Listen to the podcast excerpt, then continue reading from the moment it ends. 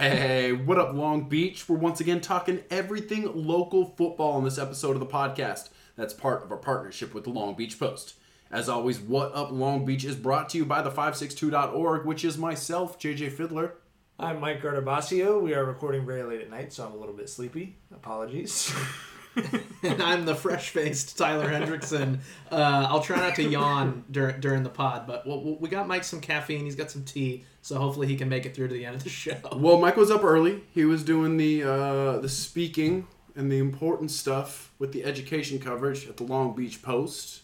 Mike, you, you were on camera this morning. You had to be camera ready. we we had a, uh, a live chat with LBUSD Superintendent Jill Baker talking about next week uh, opening schools back up, um, which will be, I mean, really, guys, a super important step. If you think about it, schools closed March 13th, 2020. A year later, they opened up for something like 40% of the district students who chose to go back for half day in the spring of 2021. and then now uh, and then summer school they had about 15,000 students on campus. So this next week will really be more than twice as many students as they've had on campus since the pandemic began. Almost 70,000 students in the district. And um, Jill Baker said only about 600 students in the whole district have opted out of going back in person so it's going to be a really really really big deal in Long Beach Well, and in fairness to Dr. Baker, she took over as superintendent mid pandemic. So this is sort of her first day of, of school, if you think about it, as superintendent, as a as close as we've been to normal in a while uh, day of school. So that'll be interesting to kind of see that play out. But it was it was definitely interesting to kind of get a more in depth um, read inside what's going on in the district and what's going on in the superintendent's office. Did you guys ever have first day traditions when you were a kid? First day of school, something you did all the time? My mom always made sure that we took a first day picture in front of the house. So, like, right in front of the front door. Like, the most awkward place to take a picture. But it was really cool because then, you know, at the end of your schooling, you get to line them all up. And you kind of see how you've, uh, you know, mom- grown up the door. Right. you can see less of the door the older you get. Your mom, your mom was ahead of her time. That's like everyone does that now with the chalkboard. You know, Right. the like I'm going into whatever. No, we never did. We never took pictures. Um, I think the the one real first day tradition that I remember in Long Beach is we had and still do uniforms in elementary school. Right. And so I would be. I just remember being at Sears to get five white polo shirts.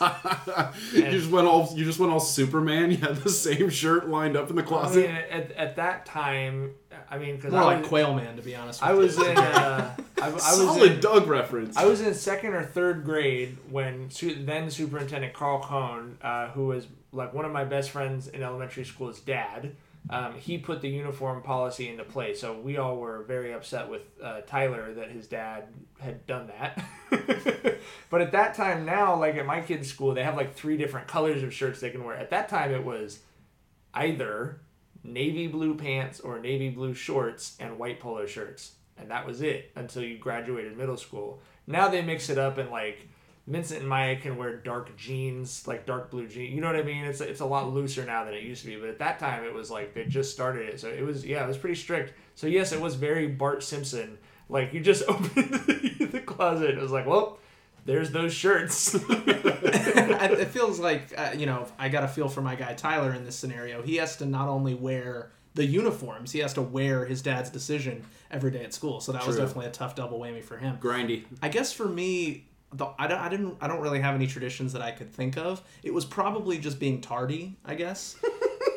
And that wasn't a- like a purposeful thing, but not it's a like tradition. no, you- but It's just a thing that happened. Right, it was a recurring theme. So maybe that was something where you wanted to get the first one out of the way on the first day because you can kind of blend in a little bit better. You know, it's like making an air on opening day. Where Yeah. like, well, I ripped the band aid. I'm not gonna have a perfect. No, it season. is, that is a tradition. Like. I would have been very anxious walking in late on the first. well, if it's a tradition and you're doing it every year, you, you get used to it. Everyone's But like, oh, believe- here comes You grow into it. Wow, You wow, grow wow. into it. Fashionably late, even though we're all wearing the same thing.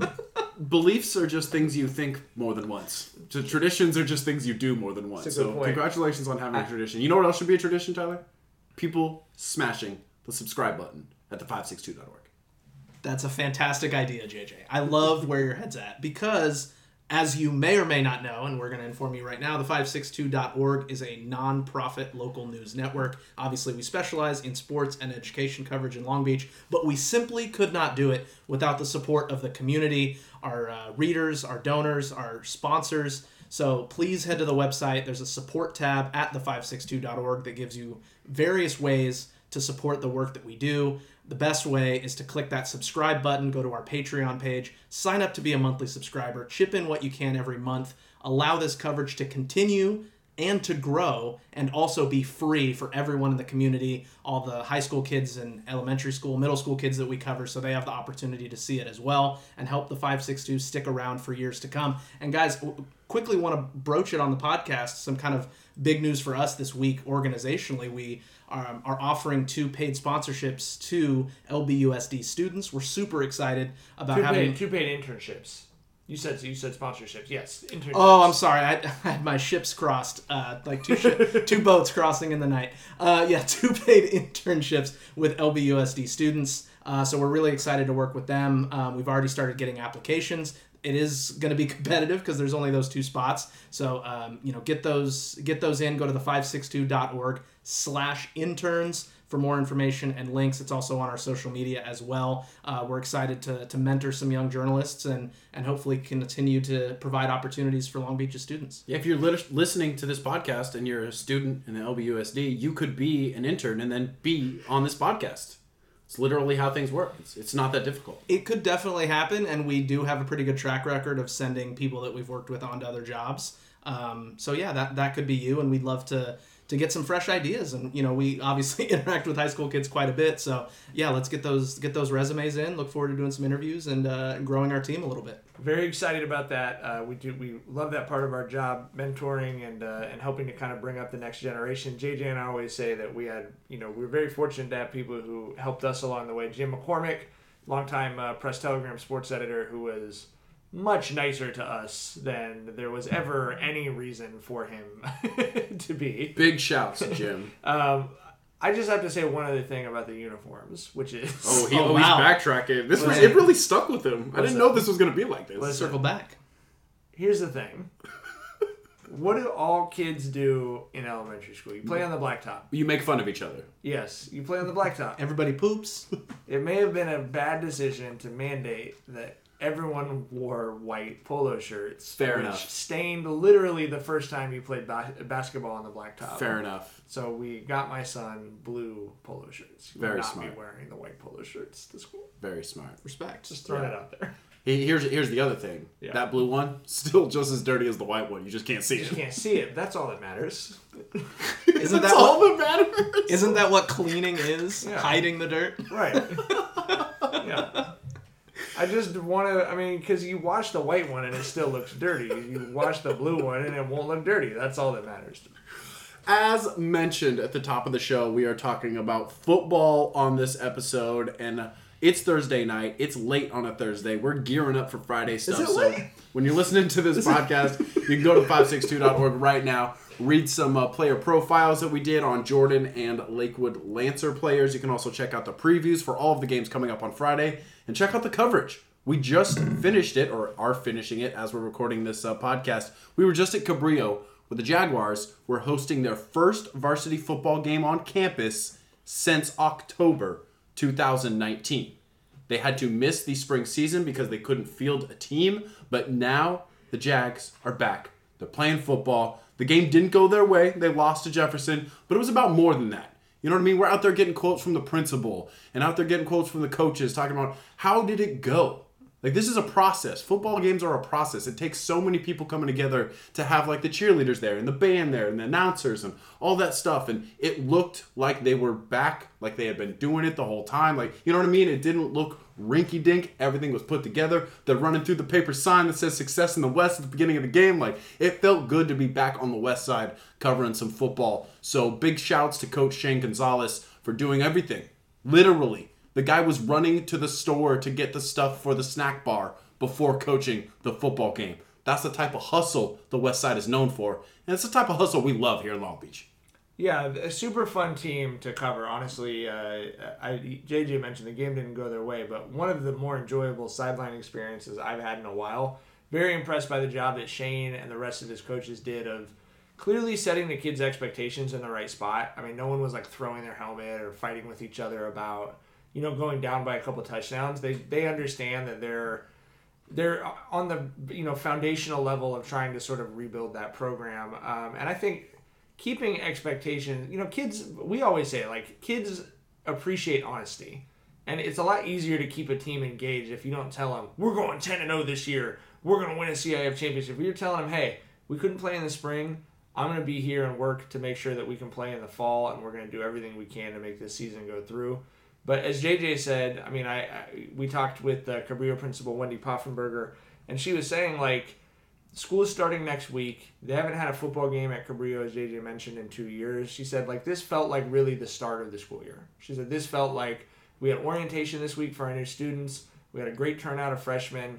Um, she's in the same position that that Shane Gonzalez, the coach, is. She got appointed principal during the pandemic, so this is also going to be her first time really getting to have that experience. And so, you know, she made it clear she was like, it was really meaningful for the players, but it's also really meaningful for me just to be on my campus with this football game happening with the cheerleaders here and you know the fans showed up so I, I we've said it over and over again. We'll continue to say it. It's just so clear at this point that these football games, you know, just represent something so much bigger than two high school football teams playing for 48 minutes. How hype were the activity kids, like the ASB mm-hmm. kids, with the speakers playing the music at halftime? Like it looked like they hadn't done that in two years because they literally have it. Yeah. right. No, it's an opportunity to be young and energetic, right? Turn you know, have fun with your friends. You know what I mean? And be be out and be social. And yeah, I mean, it's it was cool for us with the game being on a Thursday. You know, all three of us could be there. That doesn't happen very often at all. You know, because you know people like you know we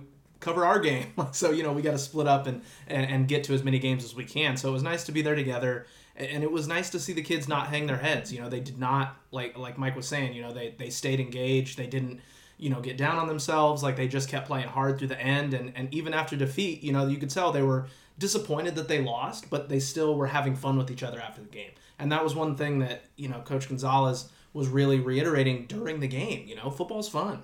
Like, let's have fun. And it, it was nice to be around fun, um, even though ultimately, like we said, the score didn't go the way the Jags would have wanted. But it was better than last week's game. And if they keep getting a little bit better every week with how young and inexperienced they are, then you know, like you said, Mike, they can kind of build that foundation to get that program back going. Yeah, well, kid, kids are a mirror. You know what I mean? And they're reflecting success right now, and really pumped for them. And I hope that their season continues to get better every single day, not just on the field, on and off the field. All that stuff is really important. Make sure you check out the coverage of that game at the562.org, where you'll also find the preview of Game O the Week, Long Beach Poly at Serra. it's probably the best like quote unquote rivalry that we've covered in the last four or five years that's not from the Moore League. Long Beach Poly and Serra have been playing each other pretty much every season for the last few years. You look back at the spring season even. First game back, first football we covered after losing that 2020 football season was Long Beach Poly and Serra overtime game at Cabrillo, interestingly enough, where we just came from. It was amazing. It felt so good to be back but just the look on those kids' faces before, during, and after the game made it feel so much more special. Now you move that stuff out of the way, and you've just got a good old fashioned slobber knock fest ready to bust out at Serra on Friday, and Long Beach Poly looks primed for it. Yeah, are we gonna start this game in overtime? Are we just gonna do just like forget the all the run up to it, just roll just, like, over, go, just go straight to overtime because these teams just only play close games. You know what I mean? And I'm, I'm going to throw it back a little bit because JJ, you, you brought something into my mind when you were talking about it being a rivalry. Because Poly and Serra are not really traditional rivals. It's not like it's not even a know, proximity infatuation. It's a, no, it's, a, it's not it's like a, they're in the playoffs. it's a track rivalry, yeah. right? But it's I like think the four by one teams have a great rivalry. No doubt, no doubt. But I and I think it's you know sort of akin to you know when when Poly Banning was like a great game every year. You know what I mean? And they were like kind of close to each other, but like and, and I know it's a very different style of football now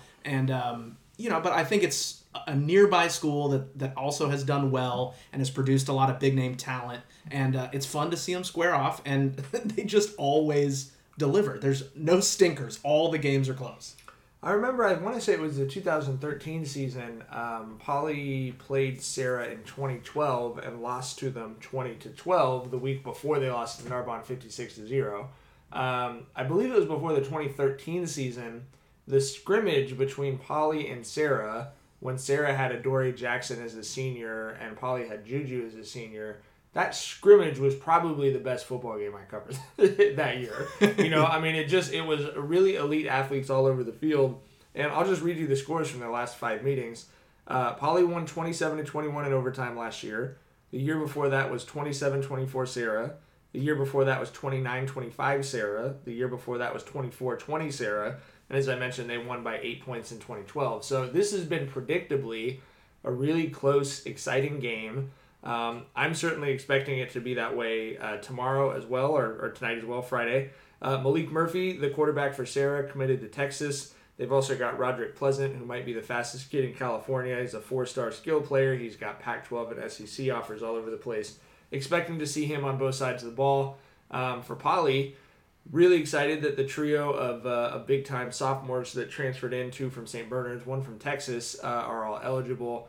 But um, they are a little bit banged up in the defensive backfield, which this would not be the game you would choose for that to be the case. Right, not um, ideal. So I think they're going to have to do some things to kind of cover that up a little bit. And we're just going to see what they look like offensively. They got two really good running backs. Devin Samples is back, um, and then they've got Josh Noodles Kaysen, um, who's a very similar style of running back. And then they've got the double quarterback thing with Shea Kuykendall and Darius Curry, the, the transfer. So that's always for me you know, especially at that school, that's the big question mark for me is just how are they going to use those quarterbacks? Is it going to be quarter by quarter? Is it going to be series by series, which I don't like the series by series. I think you need to give guys some time to, to get into a rhythm. Um, but you know, a lot of a lot of question marks. I think I would definitely say Poly's the more talented team, but I would say Serra's the more experienced team. Um, you know, because the Jackrabbits do have a really big, strong sophomore class. So I'm curious to see you know what kind of punches they throw, like you know what they're going for offensively. Are they just trying to let's just run the rock 50 times tonight and try and win a 17 to 10 game or are they to try and let the Ferrari out a little bit with, you know, the new transfers or I don't know, we're we're to find out. Well, I, I will say, you know, going back to last year's game, it seems, you know, in looking at the offseason and, and, and going through the preview and seeing practices, it does seem like Poly has improved from last year, at least on paper. We haven't seen it on the field yet. So teams were pretty even last year. So we, we obviously are not quite as familiar with uh, what Serra's bringing to the table. But if you know if they are going to pull off the win and keep it close, they're they're going to have to play better than they did last year, I think.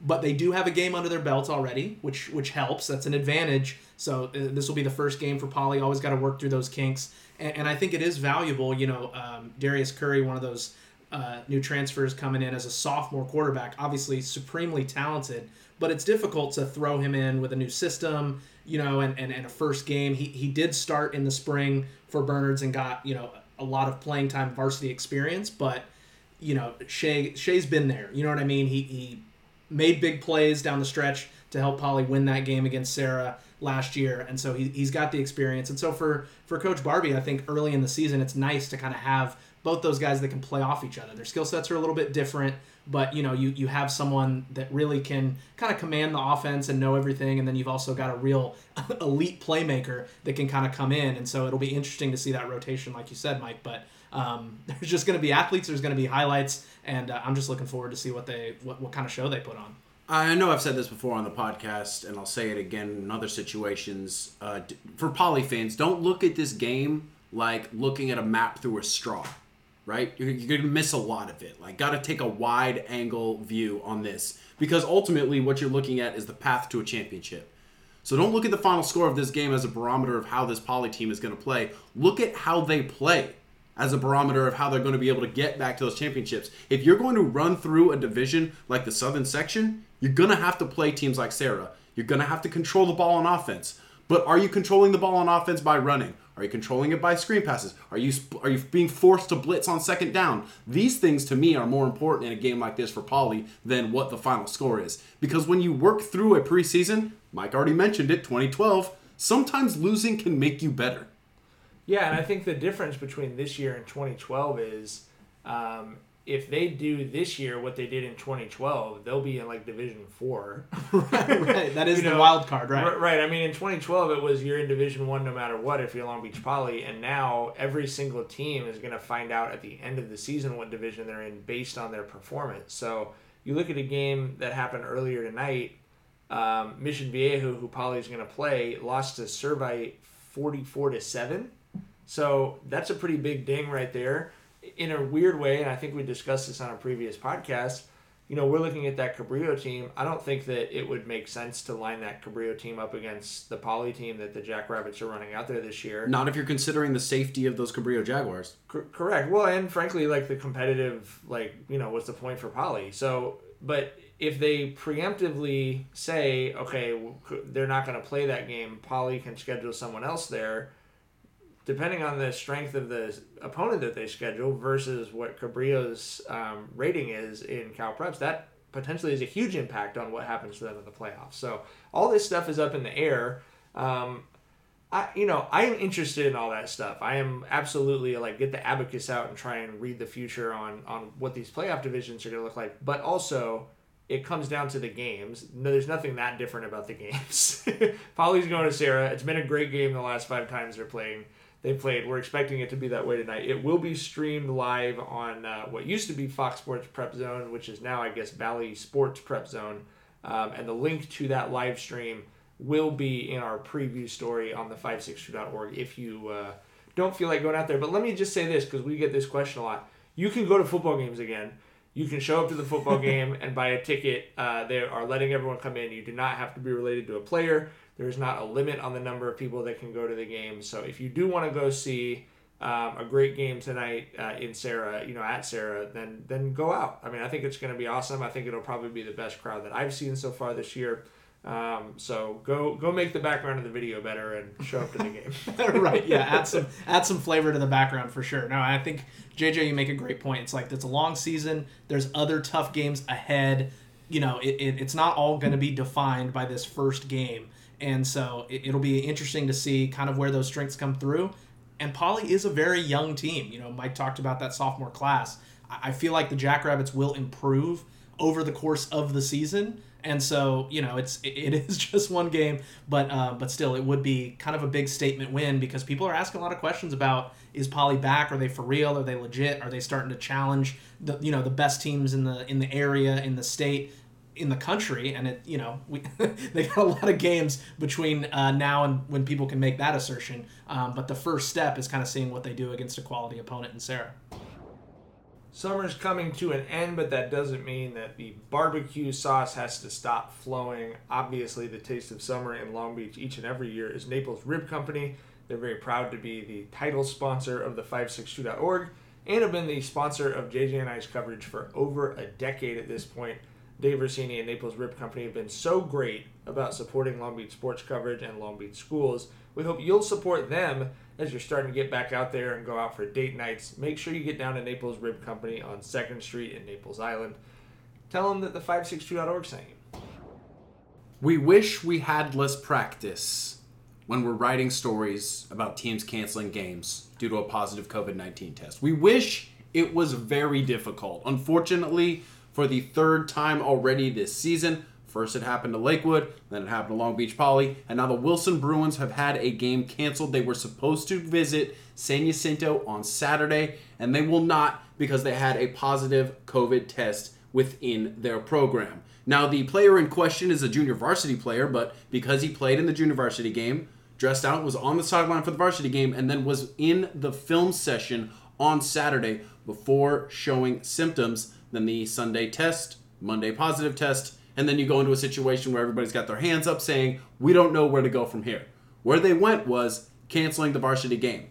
Now, the lower level game will still go on, but the varsity game will not because Wilson didn't have enough players vaccinated to continue practicing this week and then field a team large enough to hit the road, take on a good San Jacinto team. There's a lot of question marks here. There's a lot of bummers here. There's a lot of if this continues to happen, where will we go from here? But I think what's really important and what's kind of good in this situation is that Wilson's got a guy like Scott Meyer as their head coach. It's his first year, but uh, but he took it with a grain of salt. saying things like, it's still the world we live in, and it's disappointing, but the bottom line is that safety is the biggest deal here for everyone. We're, we're, we're in the right place, right? We're, we're reacting the right way. But I still feel like it's not the last time we're going to write this story, and that's just that's just unfortunate. And like Scott Meyer said, it's still the world we live in. Yeah, I would love it if this was our last story, but at this point, um, Poly and Lakewood both missed week one games uh, over various COVID issues. Wilson now is missing their second game. Um, I just wanted to, I, I think we can dive in a little bit on a couple things and maybe shine a little bit more light, um, or at least shine some light on what there isn't enough light on. For one thing, JJ mentioned that lower level game happening. The Wilson Frosh-Soph won today um, which is a you know that's a great feeling given how crazy everything has been for them to come out and beat San Jacinto. No doubt. Um, but I saw this when I went to practice at Poly earlier this week because they had had the exact same thing. They had a JV player who had been on the scout team for varsity. Um, that's what shut their program down. So Stephen Barbee has separated. There's a frosh-soph practice. It's just frosh-soph kids. There's a JV practice. It's just JV kids. And there's a varsity practice that's just varsity uh, kids. And he even apologized to the team they're running scout. That like they were going to have a pretty big varsity roster this year that I feel like has been reduced by 20 or 30 kids from when I was out at practices a few weeks ago. And he was apologizing to the varsity guys. He said, "Hey, I, you normally would not be running scout in this situation, but if we bring 20 more kids over here from JV, that's 20 more kids that could potentially test positive and shut this whole thing down." Those So- scout teams just got so much better. they got so much better, but it's also so much more work on the kids, right? You Yeah. know, especially for a guy like a Donovan Poe who's playing both ways. Now it's like, okay, you're you're you're doing a lot of work out there, right? Um, so I, I'll be curious to see how that continues to play out. And weirdly, it does end up actually being an advantage for your programs like Jordan and Cabrillo, where they're not running three levels and their roster number is, is they're they're carrying less kids on the roster just because it's less chances that someone's going to test positive, either with a real positive or a false positive or whatever. right.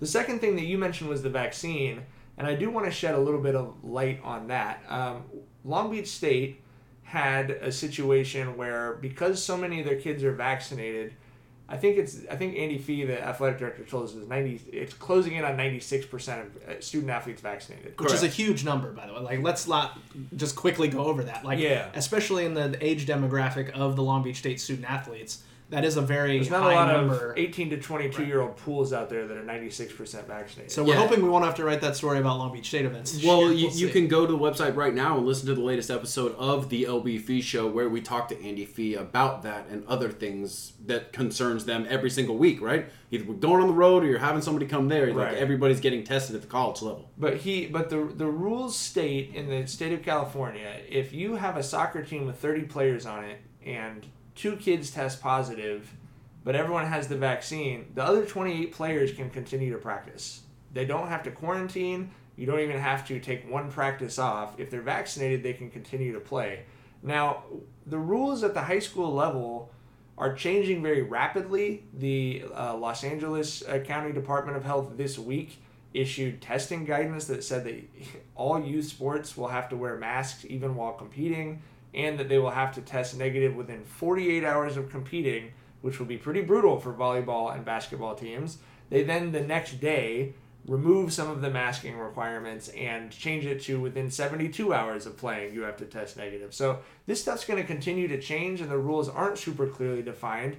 I think we don't have the clearest set of rules within the long beach unified school district in part because of that. Like their rules are reactive to what the county is doing and those rules are changing but the result is no one's really quite sure like they got that test at wilson and there is not a rule book that states if x number of kids test positive, a game is shut down, or if X number of kids test positive, a, a game can go on. What is assumed is the more kids are vaccinated, the more kids can continue to practice or play, even when there is a positive test. And we did see that at Poly, where the kids who were vaccinated were able to return for practice a little bit before the kids who had not been vaccinated. So it's kind of a dicey situation because unlike at Long Beach State, the high school kids, there's no high school football coach who has a roster with V's next to the kids who are vaccinated. right Um, Not yet. right, not yet. No, but you're absolutely right because if you go by the county rules, which is what are going to govern this football season, high school football is the same as NCAA or the NFL. The more kids on your team are vaccinated, and they're all over 12, I presume, so they're all eligible to be vaccinated, the easier it will be for teams to manage a positive COVID test or even a small outbreak without it actually canceling games and disrupting things. And I don't know that I've really seen that message put out there for these high school kids, but if that Wilson high school football team, presumably, mm-hmm. if everyone on the team had been vaccinated, they probably still would have been playing this weekend. Yeah, I think you're right. Yeah, and I and I think that is a, a great point, Mike. That the rules aren't super clearly laid out, and it is. you know, it's like you're on a treadmill also trying to hit a moving target. You know, it's like you're moving, the situation's moving. It's all. Uh, it, it's very difficult, you know, to kind of set these guidelines. It's, and it's, it's our job to figure this stuff out, and we right. don't have a, a clear answer on that. So I mean, so no one has a clear answer on it. Right, but I think to your point, based on where the rules are now, you know, the the best way that we can avoid or you know not have to write these kind of stories or get these cancellations or have you know two week breaks in practices if the percentage of vaccinated players is high enough that you can still field a team even if you do have a positive case you know so that you can you can just manage that a little bit better. So that's the that is i based on how things are now that's kind of the way forward um, i know for us you know we've all we've all been vaccinated for quite some time and uh, i've kind of had that that peace of mind but um, it's it's definitely still something that is being talked about a lot from the district, the city. So um, it's an ongoing effort, and it's um, you know it's just going to be a wait and see. We I know we talked about it on the previous podcast as far as how the year is going to look, and you know what are we going to be able to do, what what's going to get canceled, and all that. So it really is a week to week thing, and um, you know we're, we'll we'll try to do our best to formulate everything and give as clear messaging as we can once we interpret all the rulings and stuff. I I, I, uh, I want to be even more serious than we've been. Um, and just pass this on, by the way. There, there's been a lot of talk about the vaccine, about what privileges you are afforded or not afforded if you're vaccinated. Um, and I just want to say, like, while the virus has not been as dangerous physically to kids or even to young adults or even to slightly older adults in our age demographic, um, it is still affecting people and it's affecting specifically almost exclusively unvaccinated people. But um, a kid that we covered, um, who was an offensive lineman at Poly a few years ago, um, passed away this week um, from COVID. Like that's happening still, and um, I hate seeing those stories. I hate writing those stories. And so it's a sports conversation. It's a sports podcast. But I also want to throw that out there. Like the reason that public health people are asking people to get vaccinated is not so that they can play football. It's so that they can stay out of the intensive care unit. Um, and I don't, I don't want to lose sight of that. If people are upset at me for saying that on a sports podcast, that's fine. Um, but these are people that we know and care about, who we've been writing obituaries for for the last year and a half. And uh, I, I don't want to lose sight of the actual the actual reason for these vaccines, uh, which again is not uh, to allow more high school football games to be played. Yeah, we want to write more high school football stories for sure. Uh, too, too much of that other stuff going around. So we've got to play it hour by hour, not even just day by day, week by week. Like anything can change at any moment. So we're trying to stay loose. We're trying to give you guys the best information both on and off the field. So right now, we do know that those games are either canceled or happening. And right now, We've got some other games that are happening, like Millikan going to Carlsbad, where the Rams are going to see a familiar face. It's our guy, Thad McNeil. How many times on this podcast have we talked about the great glory days of the Moore League Super Bowl when Lakewood and Long Beach Poly were literally playing each other in the CIF Southern Section Pac 5 semifinals? Moore League playing each other in the semifinals trying to get to the ship. That was not that long ago the guy who uh, is almost exclusively responsible is Thad McNeil, who is now at Carlsbad, so still kind of tied into the Moore League. Love to see him. Love to see them doing so well down there. Not shocked at all. Look, it's an alma mater turning his program around. Amazing. so Thad McNeil, Carlsbad taking on Millikan tomorrow. Millikan doing a little bit of a road trip.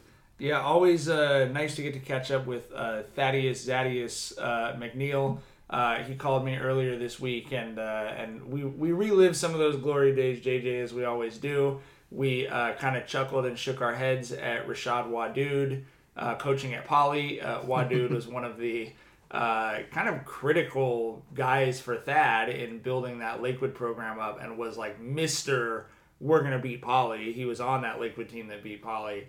Um, and uh, and Max sent me a you know traitor with a smiley face when we were Rivalry still alive. talking about uh, Shoddy being over at Poly. But um, yeah, I think that it's a tough game for Millikan. Romeo Pelham told us last week, you know, he thinks that's going to be a tough game.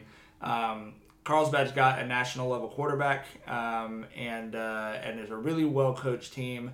Um, I think they're kind of where Millikan's hoping to get to in the next year or two.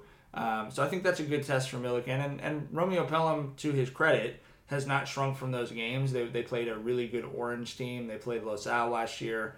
Um, both games that they felt helped get them better for the playoffs, as well as for you know taking on Poly uh, in the Moore League. But yeah, they they got to show something coming off last week. I know that was kind of a frustrating game for Millikan. So it's less about the result. And we kind of said this earlier in the podcast. It's less about the result as far as going down there and getting a win, but it's being competitive. It's playing better football, and it's putting themselves in a position to close out the non-league schedule where they have more winnable games against St. Anthony and La Mirada, and then that can kind of carry them into the Moore League. So for Millikan, definitely just focus on playing better, not necessarily going in and pulling off the upset, so to speak, but um, just just having a more complete football game to kind of get them better because it is a long season, and like Mike said, they've got their eyes towards the playoffs. We mentioned Lakewood earlier. They did have that closure before the season, so a little bit behind. They were supposed to start the season with St. Anthony. That game got canceled, so the Lancers are hitting the road to Peninsula on Friday to open their season.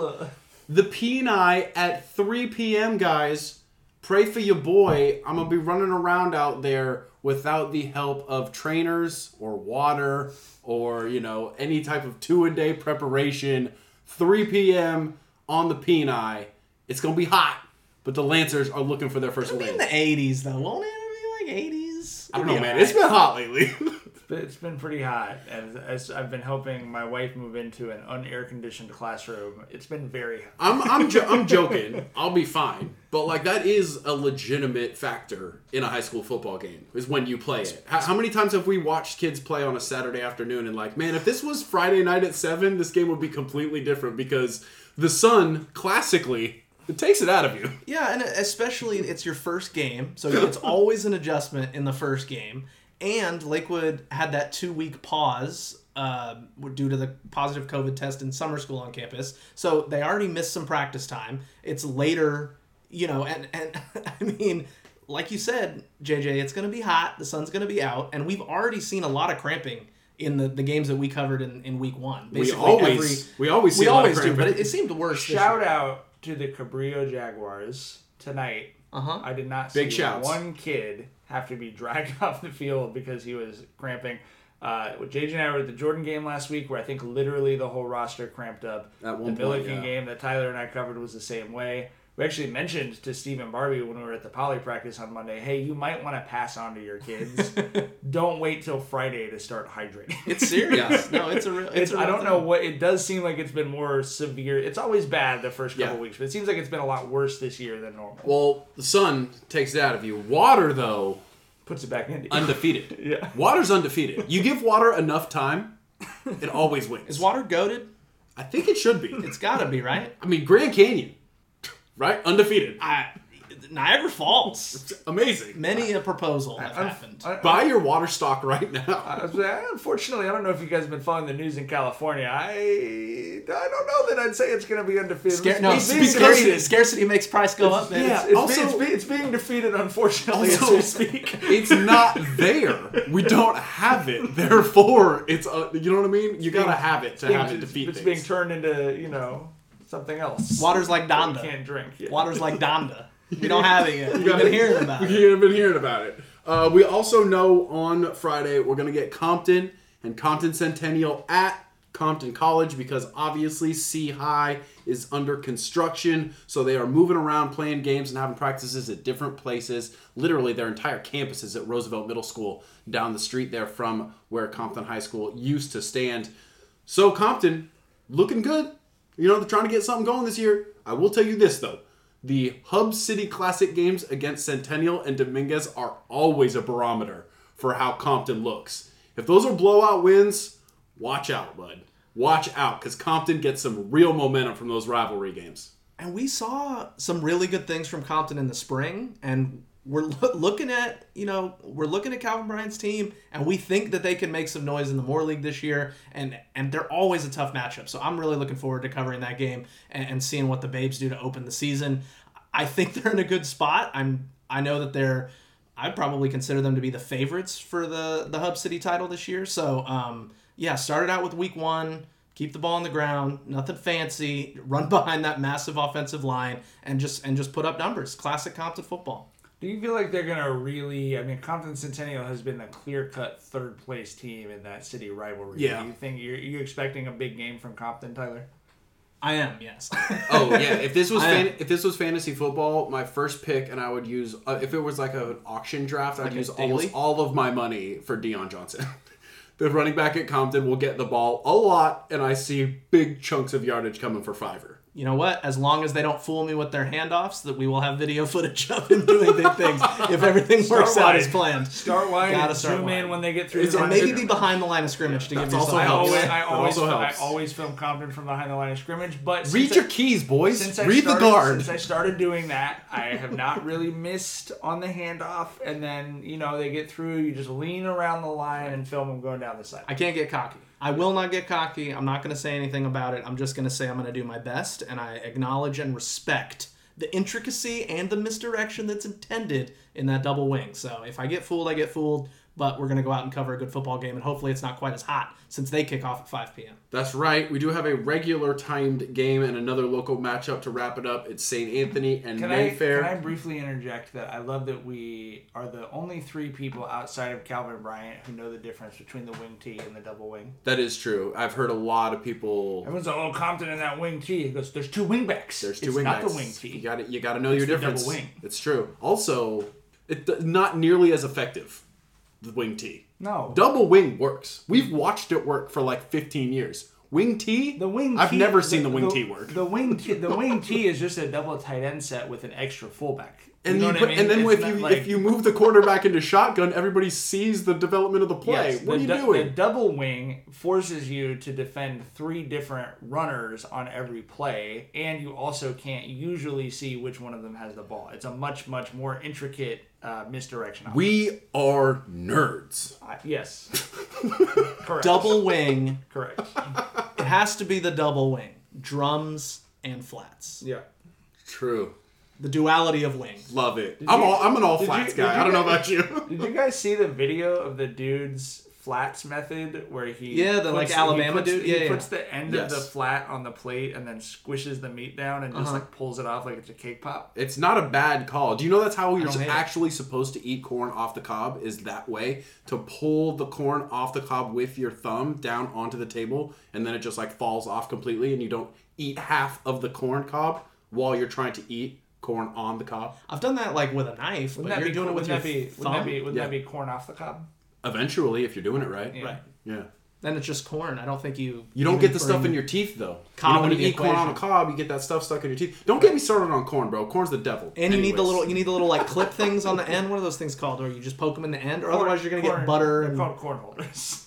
Cornhole Yeah. Because cornhole is like an activity that you do. corn holders. I thought corn holders were people that play cornhole. You gotta air. You gotta Or air. there's twelve You gotta, thirty. you gotta airmail Cornholios? those things. You gotta airmail them right into the side. This is podcast gold. Welcome, this is what welcome, people welcome want. to twelve thirty in the morning. is The what last want. game of the week is Oh, you're the, one who, you're the one who interrupted me to break down double wing wing T. I Don't got one start. more point about school uniforms.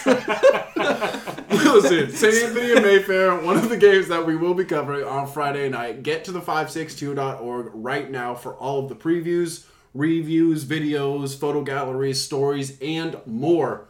We are a nonprofit, so please spread the word, smash that subscribe button, visit Naples Rib Company, hit up other other sponsors, Ocean Law Center. Let them know that the 562.org sent you. Let's create this community stronger than ever.